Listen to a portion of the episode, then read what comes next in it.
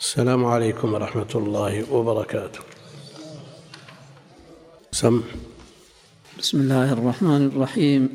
الحمد لله رب العالمين. وصلى الله وسلم على نبينا محمد وعلى آله وصحبه. قال الشيخ محمد محمد الأمين الشنقيطي رحمه الله تعالى وأول وقت وأول وقت صلاة المغرب غروب الشمس أي غيبوبة قرصها بإجماع المسلمين. وفي حديث جابر وابن عباس في إمامة جبريل فصلى المغرب حين وجبت الشمس. وفي حديث سلمة بن الأكوع رضي الله عنه أن رسول الله صلى الله عليه وسلم كان يصلي المغرب إذا غربت الشمس وتوارت بالحجاب. أخرجه الشيخان أخرجه الشيخان والإمام أحمد وأصحاب السنن الأربع إلا النسائي والأحاديث بذلك كثيرة. واختلف في آخر وقتها أعني المغرب فقال بعض العلماء ليس لها إلا وقت واحد وهو قدر ما تصلى فيه من أول وقتها مع مراعاة الإتيان بشروطها. وبه قال الشافعي وهو مشهور مذهب مالك وحجة أهل, وحجة أهل هذا القول أن جبريل صلاها بالنبي صلى الله عليه وسلم في الليلة الثانية في وقت صلاته لها في الأولى. قالوا فلو كان لها وقت آخر لأخرها في الثانية إليه كما, كما فعل في جميع الصلوات غيرها. الحمد لله رب العالمين وصلى الله وسلم وبارك على عبده ورسوله نبينا محمد وعلى آله وأصحابه أجمعين. الصلاة الثالثة من الصلوات الخمس صلاة المغرب فالأولى هي الظهر الثانية العصر الثالثة المغرب والرابعة العشاء والأخيرة الفجر. ولذا كانت تسمى الظهر الأولى لأن جبريل أما النبي عليه الصلاة والسلام أول ما أمه في صلاة الظهر. انتهى الكلام في صلاتي العشي الظهر والعصر. وأما صلاة المغرب فأول وقتها مغيب الشمس. غروب الشمس هذا بالإجماع ولم تختلف فيه الأدلة كما اختلفت في غيره. وآخره هو عند الإمام الشافعي ومشهور مذهب مالك أنها ليس لها إلا وقت واحد. من غروب الشمس بقدر ما تصلى فيه ويسعى في شروطها. تتوافر شروطها حيث يتوضأ ويستتر وبقية الشروط. ثم يصلي قدر ثلاث ركعات ثم يخرج وقته بقدر ما تصلى فيه. لكن هل الراتبة في ضمن الوقت أو تستثنى وتكون داخلة في الوقت؟ لأنهم قالوا وهو قدر ما تصلى فيه. أظن التوابع مثل مثل الشروط. تلك في أولها وهذه في آخرها.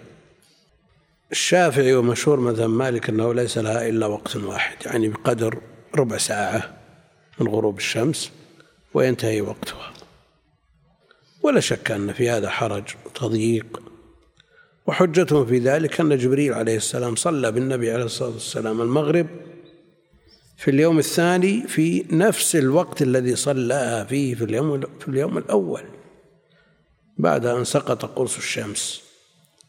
وأكثر أهل العلم على أن لها وقتين كسائر الصلوات وأن وقتها يمتد من غروب الشمس إلى مغيب الشفق الأحمر. إلى مغيب الشفق الأحمر. ويذكر عن بعض الحنفية أن أن المراد بالشفق الأبيض وليس الأحمر. وجاء عن ابن عمر وغيره الشفق الحمرة. أن الشفق الحمرة. وابن عمر عربي من أقحاح العرب ويعرف المراد بما يرد في النصوص. إلى مغيب الشفق الأحمر. ثم بعد ذلك يدخل وقت صلاة العشاء. كمل. والتحقيق اللي عندك؟ والتحقيق أن وقت أن وقت المغرب يمتد ما لم يغب الشفق.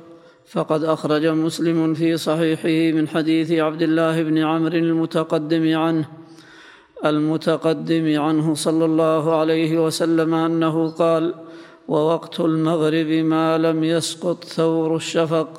الحديث والمراد بثور الشفق ثورانه وانتشاره ومعظمه. وفي القاموس أنه حمرة الشفق الثائرة فيه. وفي حديث أبي أبي موسى المتقدم عند أحمد ومسلم. وحديث بريدة المتقدم عند أحمد عند أحمد ومسلم وأصحاب السنن الأربعة. ثم أخر المغرب حتى كان عند سقوط الشفق. وفي لفظ فصلى المغرب قبل سقوط الشفق. والجواب عن حديث إمامة جبريل حيث صلى المغرب في في اليومين في وقت واحد من ثلاثة أوجه.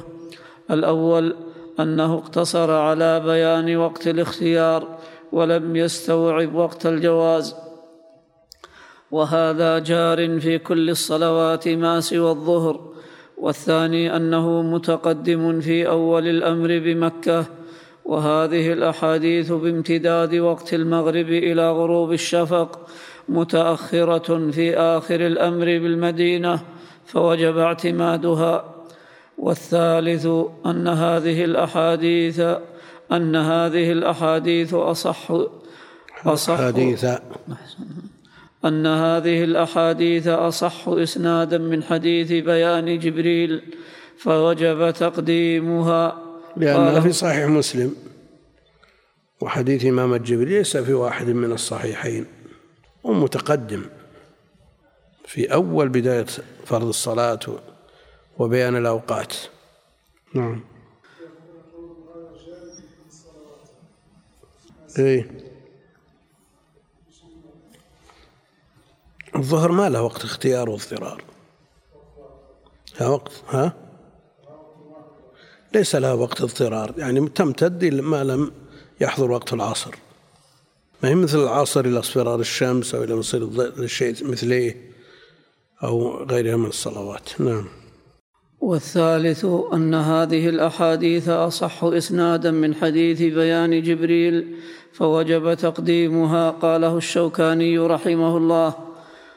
ولا خلاف بين العلماء في أفضلية تقديم صلاة المغرب عند أول وقتها.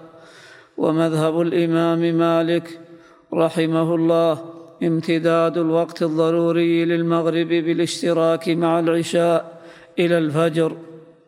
إما أن يضيق الوقت بحيث لا يزيد على ربع ساعة وإما أن يمتد الوقت إلى أكثر من عشر ساعات من الليل. كله في مذهب مالك رحمه الله. يعني مشهور مذهب مالك أن ليس لها إلا وقت واحد. وهنا امتداد الوقت الضروري للمغرب بالاشتراك مع العشاء إلى الفجر. حديث عبد الله بن عمرو صريح في أن وقت صلاة العشاء ينتهي بنصف الليل. وقت صلاة العشاء إلى نصف الليل الأوسط. في حديث عبد الله بن عمرو. وسيأتي الكلام في وقت العشاء. نعم. وقال البيهقي في السنن الكبرى روينا عن ابن عباس وعبد الرحمن بن عوف في المرأة ابن الصلاح يقول في مثل هذا روينا. الصلاح يقول في مثل هذا روينا. نعم. في المرأة تطهر قبل طلوع الفجر صلت المغرب والعشاء. والظاهر أن حجة هذا القول بامتداد وقت الضرورة للمغرب إلى طلوع الفجر كما هو مذهب لانها تصلى تصلى الصلاة إذا طهرت المرأة أو أدرك الصبي تصلى وما يجمع إليها لأن الوقتين في بعض الأحيان في السفر وغيره في وقت العذر وقتهما واحد. نعم. يعني روينا المصطلح يقول روينا يعني ما ما روينا بأنفسنا عنه. نعم هنا يقول روينا عن ابن عباس لأن السند منقطع ما رواه البيهقي مباشرة. يقول روينا وبعضهم يقول روينا يعني بالإسناد الثابت في الأصل في الكتاب الأصلي. ولا بس الخطب سهل يعني ما ما في إشكال إن شاء الله. نعم. ما ثبت في الصحيح أيضا من أنه صلى الله عليه وسلم جمع بين المغرب والعشاء بالمدينة من غير خوف ولا سفر. فقد روى الشيخان فقد روى الشيخان في صحيحيهما.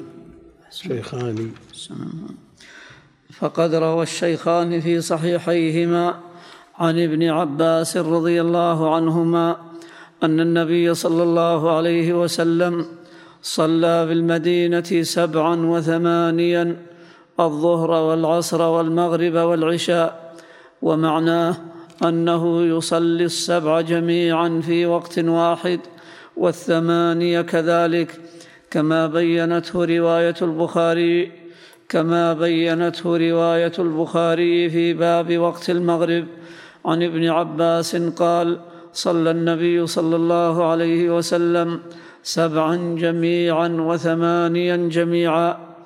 وفي لفظ لمسلم لمسلم وأحمد وأصحاب السنن إلا ابن ماجه جمع بين الظهر والعصر وبين المغرب والعشاء بالمدينة من غير خوف ولا مطر. قيل لابن عباس ما أراد بذلك؟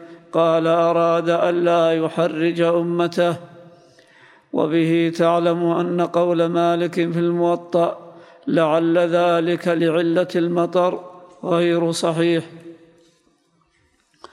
وفي لفظ أكثر الروايات من غير خوف ولا سفر وقد قدمنا أن هذا الجمع يجب حمله على الجمع الصوري لما تقرر في الأصول من أن الجمع واجب إذا أمكن وبهذا الحمل تنتظم الأحاديث ولا يكون بينها خلاف.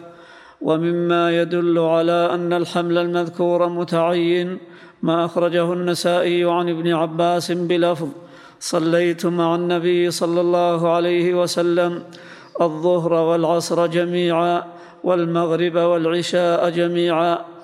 اخر الظهر وعجل العصر وأخر المغرب وعجل العشاء. الحنفية حملوا على ما ورد في الجمع في غير عرفة ومزدلفة على الجمع الصوري.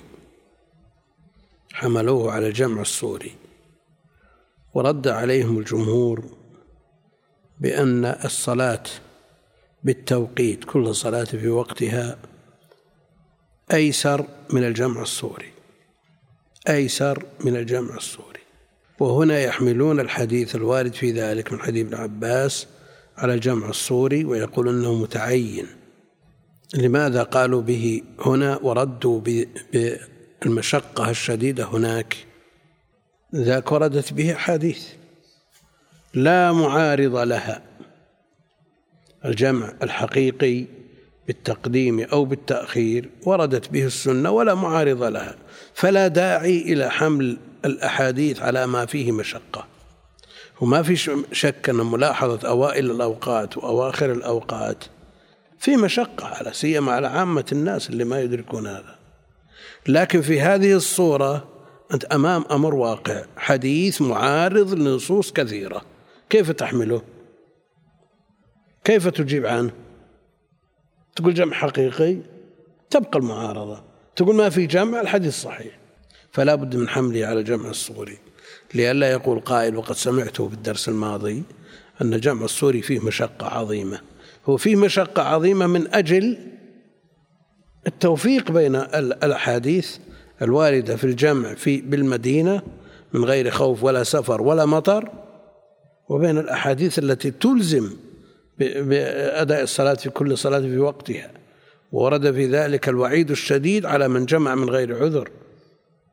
فلا بد من حمله على هذه الصورة. شو؟ هو الكلام وش عليه؟ على أن تقدير الحرج. هو أراد أن لا يحرج أمته أو لا يحرج أمته. إذا وجد الحرج وهو المشقة الشديدة التي تشق الخارج عن المشقة العادية لأن كل الأجر كل التكاليف مشقة. لكن إذا وجد مشقة خارجة عن المعتاد يفعل ويطبق عليه. يعني الآن لو لو خرجت من من بيتك قبل أذان العصر أو قبل أذان المغرب بنصف ساعة. ومسكت الطرق المزدحمة ومكثت في السيارة ساعتين إلى أن خرج الوقت. ماذا تصنع؟ ليس لك إلا أن تجمع. وعليه يتنزل حديث ابن عباس لكن لتوجيه كلام الشيخ وهو في الأمور العادية يعني في الأمور العادية من غير اضطرار وما دام الحديث معللا بنفي الحرج فيحمل على الصور التي فيها حرج. فيحمل على الصور التي فيها حرج. نعم. فهذا ابن عباس راوي حديث الجمع.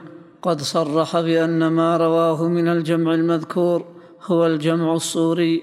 قدم هذه وأخر هذه. نعم. فرواية النسائي هذه صريحة في محل في محل النزاع. مبينة للإجمال الواقع في الجمع المذكور. وقد تقرر في الأصول أن البيان بما سنده دون سند المبين. لأن حديث النسائي أقل رتبة وثبوتا من حديث الصحيح الذي فيه الجامع. والتفسير توضيح المعنى رحمك الله وترجيح أحد المعنيين اللذين يحتملهما النص نعم. يصلح بما دون ذلك. وهذه المسألة قررها ابن القيم في تحفة المودود أحكام المولود في تفسير أظن في تفسير آية النساء ألا تعولوا. نعم. فهي محتملة من العيلة الفقر أو تعولوا. يكثر عيالكم وللشافعي كلام في هذا الباب. وجاء في خبر أن المراد بها خلاف ما ذهب إليه الإمام الشافعي وهو فيه ضعف. وابن القيم يرى أنه يمكن أن يرجح بين المعنيين المحتملين بالخبر ولو كان فيه نوع ضعف. فضلا عن أن يكون أقل رتبة من المبين. كما أشار إليه المؤلف. نعم. شو؟ إلى أنها جاءت بنص. لا شوف. أخر الظهر وعجل العصر. إيش معناه؟ لا ما ما له قيمة. ما يصير عجل أخر عجل العصر. الأصل في وقته. من أجل أن يحصل الجمع وكل صلاة في وقته. هو المسألة. كل الكلام هذا لئلا يتناقض الحديث مع الأحاديث الأخرى التي تدل على التوقيت وتحرم الجمع من غير عذر. نعم. وقد تقرر في الأصول أن البيان بما سنده دون سند المبين جائز عند جماهير الأصوليين وكذلك المحدثون وأشار إليه في مراقي السعود بقوله في مبحث البيان وبين القا قاصر وبين القاصر من حيث السند أو الدلالة على ما يعتمد ويؤيده ما رواه الشيخان عن عمرو بن عن عمرو بن دينار أنه قال يا أبا الشعثاء أظنه أخر الظهر وعجل العصر وأخر المغرب وعجل العشاء. قال وأنا أظنه. وأبو الشعثاء هو راوي الحديث. هو راوي الحديث عن ابن عباس والراوي أدرى بما روى من غيره لأنه قد يعلم من سياق الكلام قرائن لا يعلمها الغائب. فإن قيل ثبت في صحيح البخاري وغيره أن أيوب السختياني أن أيوب السختياني قال السختياني. السختياني فتح السين السختياني قال لأبي الشعثاء لعل ذلك الجمع لعل ذلك تعرف الجمع. السختيان والشيء بلد. ها؟ بلد. شو؟ بلد. لا الجلود. الجلود يسمونه سختيان. ولا الاسم مستعمل إلى الآن. نعم. فإن قيل ثبت في صحيح البخاري وغيره أن أيوب السختياني قال لأبي الشعثاء لعل ذلك الجمع في ليلة مطيرة. فقال أبو الشعثاء عسى. رحم الله السائل والمسؤول. والمطر منفي في الرواية الصحيحة. مطر منفي في الرواية الصحيحة. ولا داعي لهذا السؤال ولا لجوابه. نعم. فالظاهر في الجواب والله تعالى أعلم. أنا لم ندع جزم أبي الشعثاء بذلك ورواية الشيخين عنه بالظن والظن لا ينافي احتمال النقيض وذلك النقيض المحتمل هو مراده بعسى والله تعالى أعلم. عرفنا أن هذا النقيض منتفي بالرواية الصحيحة التي فيها التنصيص على قوله ولا مطر. نعم. ومما يؤيد حمل الجمع المذكور على الجمع الصوري أن ابن مسعود وابن عمر رضي الله عنهم كلاهما ممن روي عنه الجمع المذكور بالمدينة مع أن كلا منهما روي عنه ما يدل على أن المراد بالجمع المذكور الجمع الجمع الصوري. أما ابن مسعود فقد رواه عنه الطبراني كما ذكره ابن حجر في فتح الباري وقال الشوكاني في, نول في نيل الأوطار رواه الطبراني عن ابن مسعود في الكبير والأوسط كما ذكره الهيثمي في مجمع الزوائد بلفظ جمع رسول الله صلى الله عليه وسلم. بين الظهر والعصر وبين المغرب والعشاء فقيل له في ذلك فقال صنعت ذلك لئلا تح- تح- تحرج تحرج لئلا تحرج أمتي. لا. تحرج. إلا تحرج.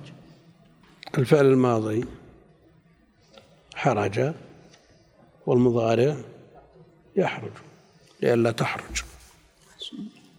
نعم. صنعت ذلك لئلا تحرج أمتي مع أن ابن مسعود روى عنه مالك في الموطأ والبخاري وأبو داود والنسائي أنه قال ما رأيت رسول الله صلى الله عليه وسلم صلى صلاة لغير ميقاتها إلا صلاتين جمع بين المغرب والعشاء بالمزدلفة جمع بين المغرب والعشاء بالمزدلفة وصلى الفجر يومئذ قبل ميقاتها. فنفي ابن مسعود للجمع المذكور يدل على أن الجمع المروي عنه الجمع الصوري لأن كلا من طيب الصلاة والج- والجمع بعرفة. والجمع بعرفة. ما حصل؟ لا حسن. مثله. نعم. لأن كلا من الصلاتين في وقتها. شو؟ مبالغة مبالغة في التبكير. يحمل على المبالغة في التبكير. لا أنه صلى قبل طلوع الفجر. نعم.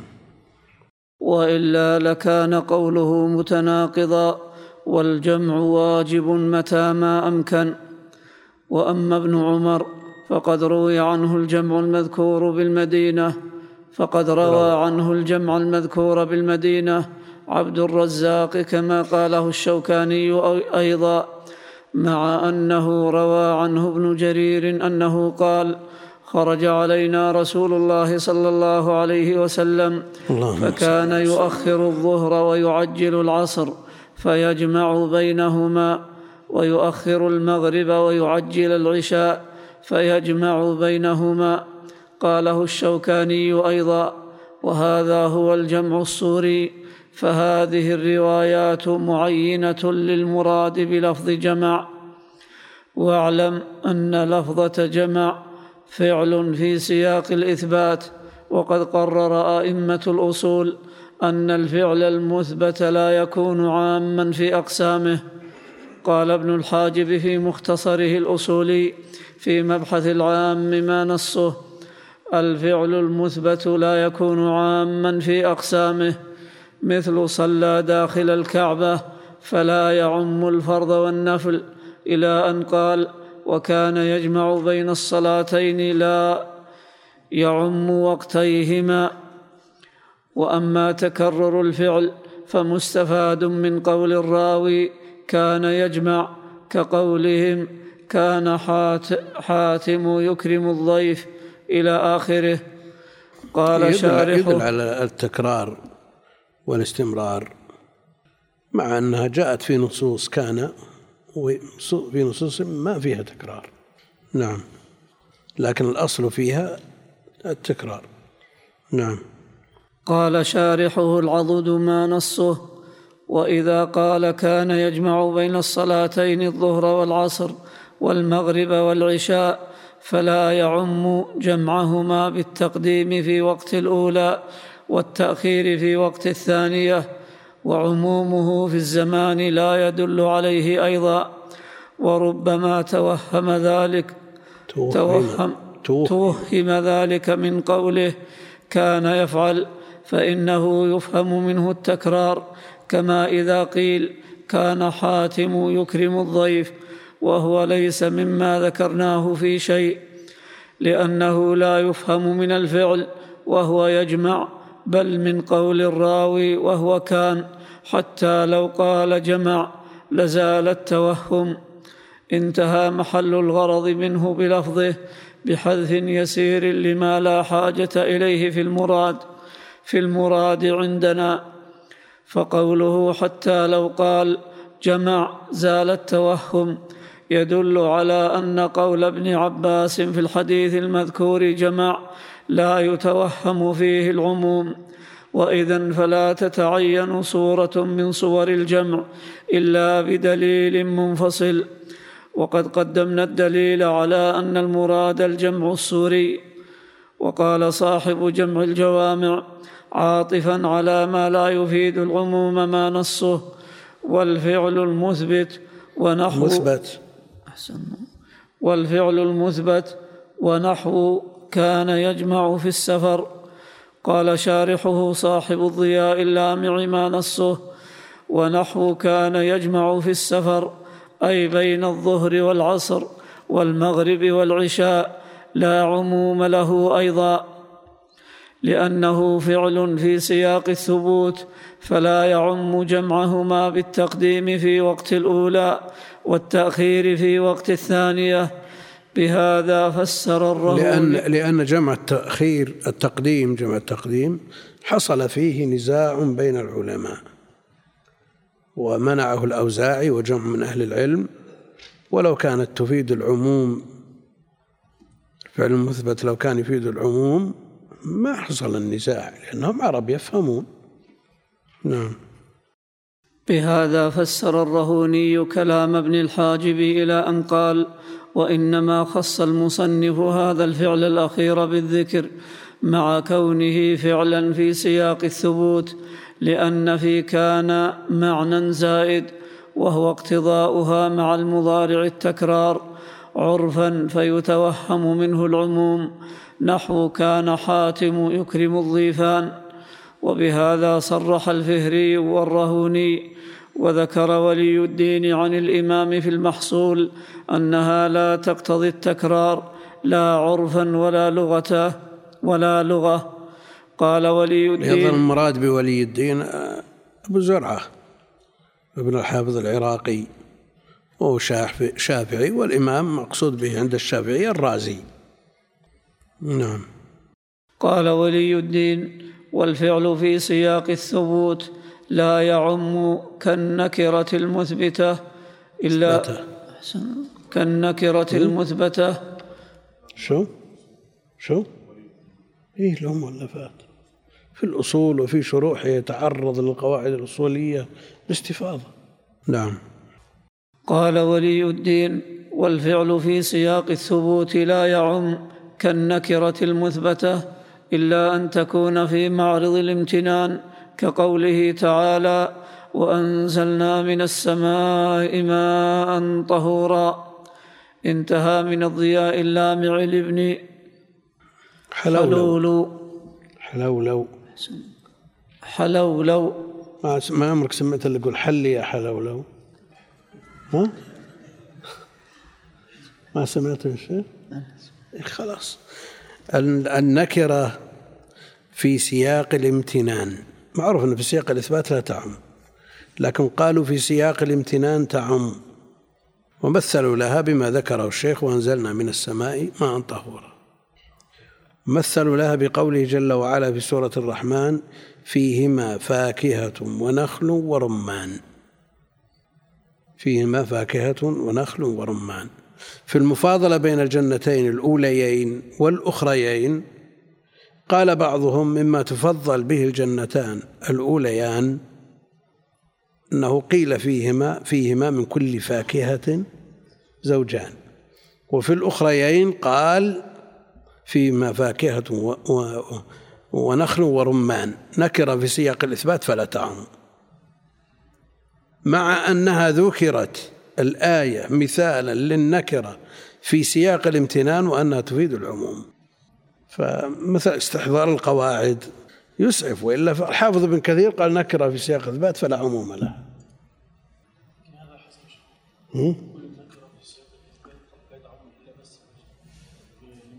ما فقط لا بس إيه.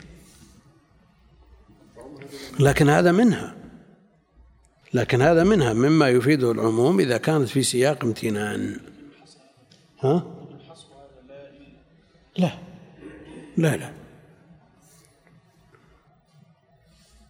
نعم. قال مقيده عفى الله عنه. وجه كون الفعل في سياق الثبوت لا يعم. هو أن الفعل ينحل عند النحويين وبعض البلاغيين عن مصدر وزمن وينحل لأن الأصل المصدر وكونه أصلا لهذين انتخب. أصل الفعل وما اشتق منه من المصدر. اسم الفاعل واسم المفعول وغيره من المشتقات والفعل. أصلهم أصلهما المصدر كما قال ابن مالك. وكونه أصلا لهذين انتخب يعني هو المختار وهو الصحيح عنده. فالفعل ينحل عن عن أمرين. مأخوذ من مصدر كما قال وأصل ذلك ينح وينحل عند جماعة عن مصدر وزمن. فضرب يدل على الضرب لكنه وزمن قد مضى. يعني ينحل عن أمرين المصدر والزمن. فإذا قلت ضرب يدل على الضرب ويدل على أنه في الزمن الماضي. ويضرب يدل على الضرب اللي هو مصدره ويدل على أنه في الزمان الحال أو الاستقبال وهكذا. شو؟ الكوفيين يقولون هو الفعل هو الأصل. الفعل هو الأصل الأصل. وقواميس ومعاجم اللغة كلها مبنية موادها على الأفعال. نعم. وينحل عند جماعة البلاغيين عن مصدر وزمن ونسبة فالمصدر كامن في معناه إجماعا والمصدر الكامن فيه لم يتعرف بمعرف فهو نكرة في المعنى ومعلوم أن النكرة لا تعم في الإثبات وعلى هذا جماهير العلماء وما زعمه بعضهم من أن الجمع الصوري لم يرد في لسان الشارع ولا أهل عصره فهو مردود بما قدمنا عن ابن عباس عند النسائي وابن عمر عند عبد الرزاق. يعني بهذا اللفظ جمع صوري قد لا يرد لكن حقيقته صوري نعم. وبما رواه أبو داود وأحمد والترمذي وصححاه والشافعي وابن ماجة والدار قطني والحاكم من حديث حمنة بنت جحش رضي الله عنها أن النبي صلى الله عليه وسلم قال لها وهي مستحاضة فإن قويت على أن تؤخر الظهر وتعجل العصر ثم تغتسلي حتى تطهري وتصلين الظهر والعصر جمعا. ثم تؤخرين المغرب وتعجلين العشاء. ثم تغتسلين وتجمعين بين الصلاتين فافعلي وتغتسلين مع الصبح. قال وهذا أعجب الأمرين إلي. ومما يدل على أن الجمع المذكور في حديث ابن عباس جمع صوري ما رواه النسائي من طريق عمرو بن هرم عن أبي الشعثاء. عمرو بن بن هشام أدري والله. ابن هشام. طريق عمرو بن هشام طلعه. عند النسائي. هرم بالأصل. طلعته من الجهاز. ابن عبد الرحمن يشتغل. هرم. شو؟ هرم صح. نعم. ما رواه النسائي من طريق عمرو بن هرم عن أبي الشعثاء أن ابن عباس صلى بالبصرة الأولى والعصر. ليس بينهما شيء والمغرب والعشاء ليس بينهما شيء. فعل ذلك من شغل. وفيه رفعه إلى النبي صلى الله عليه وسلم. وفي رواية لمسلم من طريق عبد الله بن شقيق أن شغل ابن عباس المذكور كان بالخطبة وأنه خطب بعد صلاة العصر إلى ان بدت النجوم ثم جمع بين المغرب والعشاء. وفيه تصديق أبي هريرة لابن عباس في رفعه. انتهى من فتح الباري. وما لا يكون هذا عادة وديدا لكن إذا وجد عارض تؤخر الصلاة إلى آخر وقتها ولا يجوز إخراجها عن وقتها بحال في مثل هذه الأعذار. لكن يتجاوز بها إلى أن تبدو النجوم وإلا فالأصل أن صلاة المغرب في أول وقتها. وكونها تؤخر إلى أن تشتبك النجوم هذا ورد فيه الذم وأنه معتمد في المذاهب البدعية. كما هو عند الرافضة وغيرهم. لا يفطرون من صيامهم حتى تشتبك النجوم ولا يصلون المغرب حتى تشتبك النجوم. وهذا من تعمد مخالفتهم للسنة والله أعلم. نعم. وما ذكره الخطابي وابن حجر في الفتح من أن قوله صلى الله عليه وسلم صنعت ذلك لئلا تحرج أمتي في حديث ابن عباس وابن مسعود المتقدمين.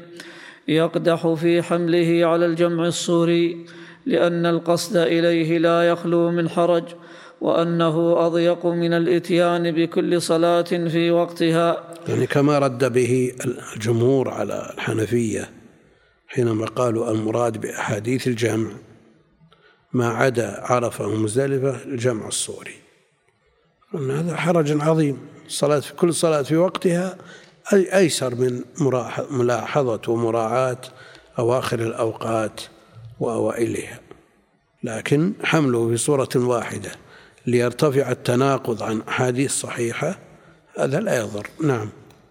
لأن أوائل الأوقات وأواخرها مما يصعب إدراكه على الخاصة فضلا عن العامة يجاب عنه بما أجاب به العلامة الشوكاني رحمه الله في نيل الأوطار وهو أن الشارع صلى الله عليه وسلم قد عرف أمته أوائل الأوقات وأواخرها وبالغ, بالتع وبالغ في التعريف والبيان حتى إنه عينها بعلامات حسية لا تكاد تلتبس على العامة فضلا عن الخاصة. والتخفيف اولا تلتبس على عامة الناس؟ بلا شك. ميزوا بعلامات وملاحظة أواخر وأوائل الأوقات بدقة. قد يخرج الوقت والإنسان يراقب. لأن المسألة في غاية الدقة المسألة عشر دقائق تصلي فيها صلاتين. لو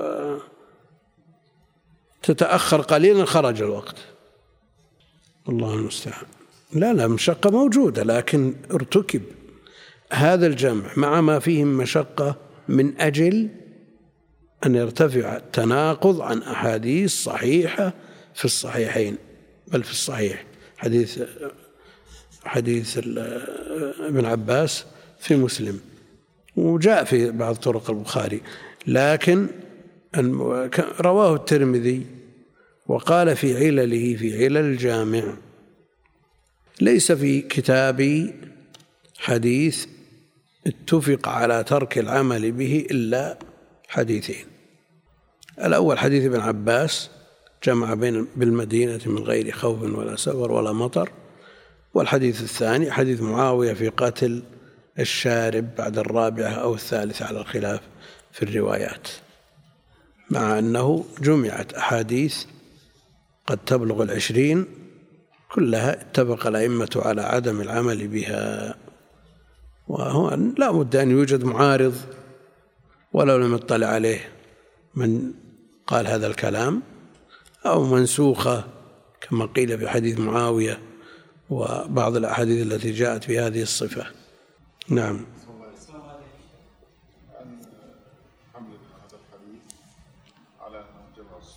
نعم.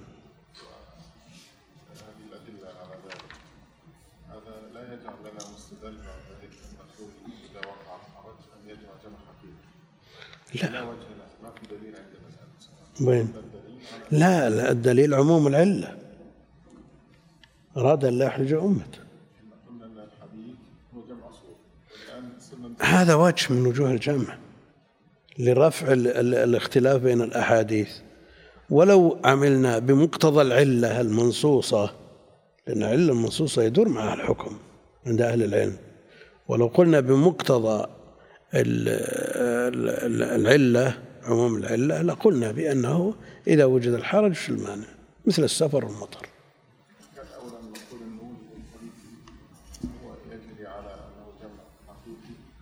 بدليل أن العلة لحقت بالحديث إلا إيه العلة منصوصة لكن إذا جاء عن صحابي في تفسير الحديث وهذا فهمه وهو راوي الحديث شو اللي يمنع من أن نقول به إذا تيسر؟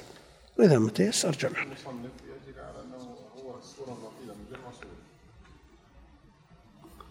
لما دامت العلة منصوصة فندور مع العلة لكن خشية أن يتوسع الناس في معنى الحرج.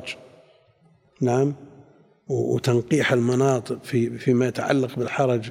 ترى بالنسبة لعامة الناس بعض الناس يتساهل في هذه الأمور فيما يتعلق بدين التساهل ويتسع خطوه فيه. الماء عنده قريب جدا. ويقول خلاص ما عندنا ماء. والبادية في في البراري يتيممون طول عمر كثير كثير منهم يتيمم باستمرار باعتبار أنه ما عندهم ماء. والماء قريب أو عنده ماء كثير يخشى أن آه، ينتهي عن عن عن إبله وعن ماشيته وعن كذا. وقالوا لنا عن بعض بلاد المغرب بعض بلاد المغرب والله أعلم بصحة المقولة أن الطلاب وهم في الدرس وعندهم شيخهم يتمسحون بس بعض الأشياء موجود. ها؟ ذكر عن بعض جهات الشناقطة ها؟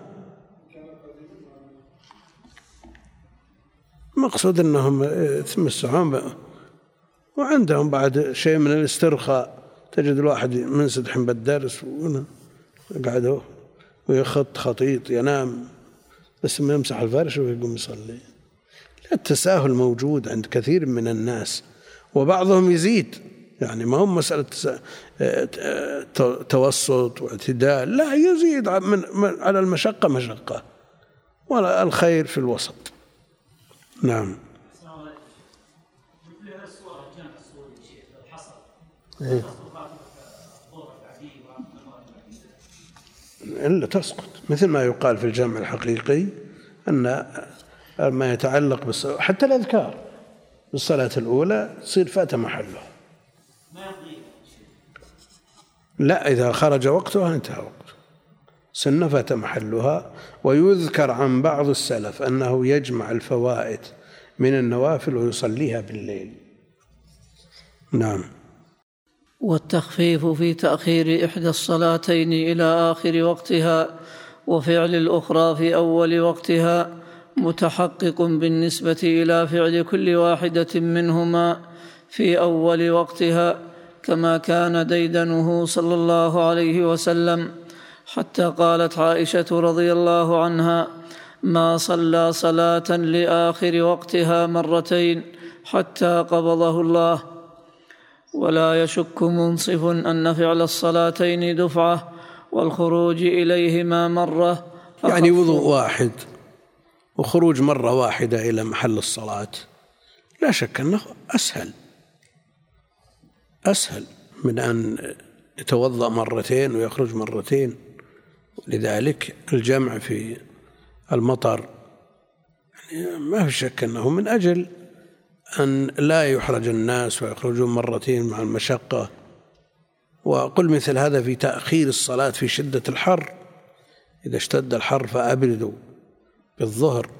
يعني هم معناه أنك تبرد لك ساعة ثم ترجع لبيتك ثم تطلع صلاة العصر مرة ثانية. ممكن تطلع مرة واحدة. مرة واحدة من أجل شدة الحر. وإلا لم يتحقق الهدف.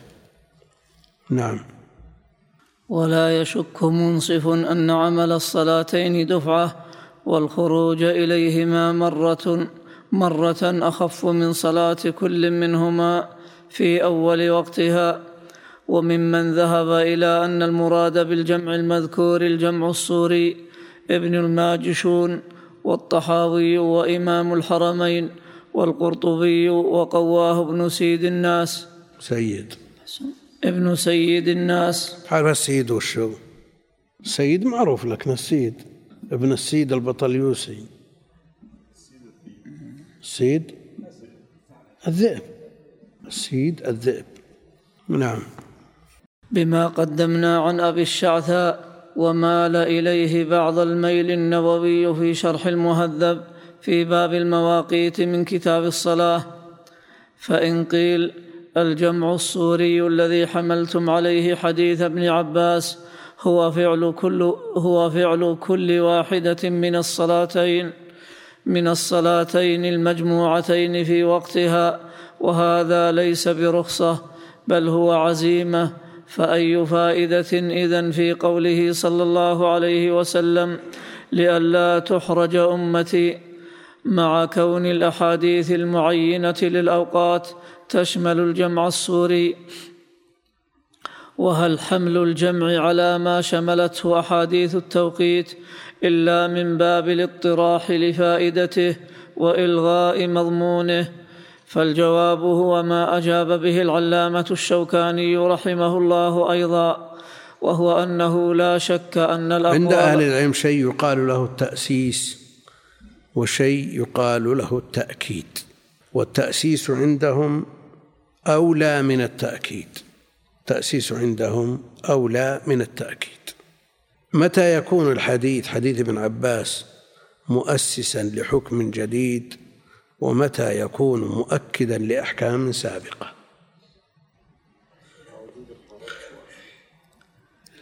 الجمع الحقيقي مع وجود الحرج مؤسس لحكم جديد. مؤسس ما في النصوص ما يشمل هذه الصورة. شلون؟ لكن مع وجود الحرج مع وجود العلة. لكن إذا قلنا إنه جمع صوري صار مؤكدا لأحاديث التوقيت. ولا شك أن التأسيس عندهم أولى من التأكيد. نعم. وهو أنه لا شك أن الأقوال الصادرة منه صلى الله عليه وسلم في أحاديث توقيت الصلوات شاملة للجمع الصوري كما ذكره المعترض فلا يصح أن يكون رفع الحرج منسوبا إليها بل هو منسوب إلى الأفعال. ليس إلا لما عرفناك من أنه صلى الله عليه وسلم ما صلى صلاة لآخر وقتها مرتين. فربما ظن ظان فربما ظن ظان أن فعل الصلاة في أول وقتها متحتم لملازمته صلى الله عليه وسلم لذلك طول عمره فكان في جمعه جمعا صوريا تخفيف وتسهيل على من اقتدى بمجرد الفعل وقد كان اقتداء الصحابة بالأفعال أكثر منه بالأقوال. لأنها هي الظاهرة لهم. هي الظاهرة لهم. وقد قال عليه الصلاة والسلام صلوا كما رأيتموني أصلي. وقال خذوا عني مناسككم. نعم. ولهذا امتنع الصحابة رضي الله عنهم من نحر بدنهم يوم الحديبية بعد أن أمرهم صلى الله عليه وسلم بالنحر حتى دخل صلى الله عليه وسلم على أم سلمة مغموما فأشارت عليه بأن ينحر ويدعو الحلاق يحلق له ففعل فنحروا جميعا. وكادوا يهلكون غما من شدة تراكم بعضهم على بعض حال الحلق. ومما يؤيد أن الجمع المتنازع فيه لا يجوز لغير عذر ما أخرجه الترمذي عن ابن عباس عن النبي صلى الله عليه وسلم قال من جمع بين الصلاتين من غير عذر فقد أتى بابا من أبواب الكبائر. وفي, أس وفي إسناده حنش بن قيس وهو ضعيف. ومما يدل على ذلك أيضا ما قاله الترمذي في آخر سننه في كتاب العلل منه ولفظه جميع ما في كتابي هذا من الحديث معمول به وبه أخذ بعض أهل العلم ما خلا حديثين حديث ابن عباس أن النبي صلى الله عليه وسلم جمع بين الظهر والعصر بالمدينة والمغرب والعشاء من غير خوف ولا سفر إلى آخره. يعني والحديث الثاني حديث معاوية في قتل الشارب في المرة الرابعة بعد الثلاث إذا شرب ثلاثا ثم إذا شرب فاقتلوه. ومعروف الجمهور على أنه منسوخ على أنه منسوخ وإلا فهو صحيح ما في إشكال. على أنه منسوخ. وقال بعضهم أنه محكم وحد يجب تطبيقه وهذا قال به ابن حزم. ورأي السيوطي الشيخ أحمد شاكر يرجحه. وأما شيخ الإسلام وابن القيم فيرون أنه تعزير وليس بحد. إذا تتابع الناس على شرب الخمر ولم يرتدعوا بالحد فالمدمن يقتل. نعم. وبه تعلم أن الترمذي يقول إنه لم يذهب أحد من أهل العلم إلى العمل بهذا الحديث في جمع التقديم أو التأخير فلم يبق إلا الجمع الصوري فيتعين. قال مقيده عفى الله عنه. روي عن جماعة من أهل العلم أنهم أجازوا الجمع في الحضر للحاجة مطلقا. لكن بشرط الا يتخذ ذلك عادة. منهم ابن سيرين وربيعة وأشهب وابن المنذر والقفال الكبير. وحكاه الخطابي عن جماعة من أصحاب الحديث. قاله ابن حجر وغيره. وحجتهم ما تقدم في الحديث من قوله لئلا تحرج أمتي. وقد عرفت مما سبق أن الأدلة تعين حمل ذلك على الجمع الصوري كما ذكر والعلم عند الله تعالى. تنبيه. قف على التنبيه صل على محمد وعلى آله وصحبه.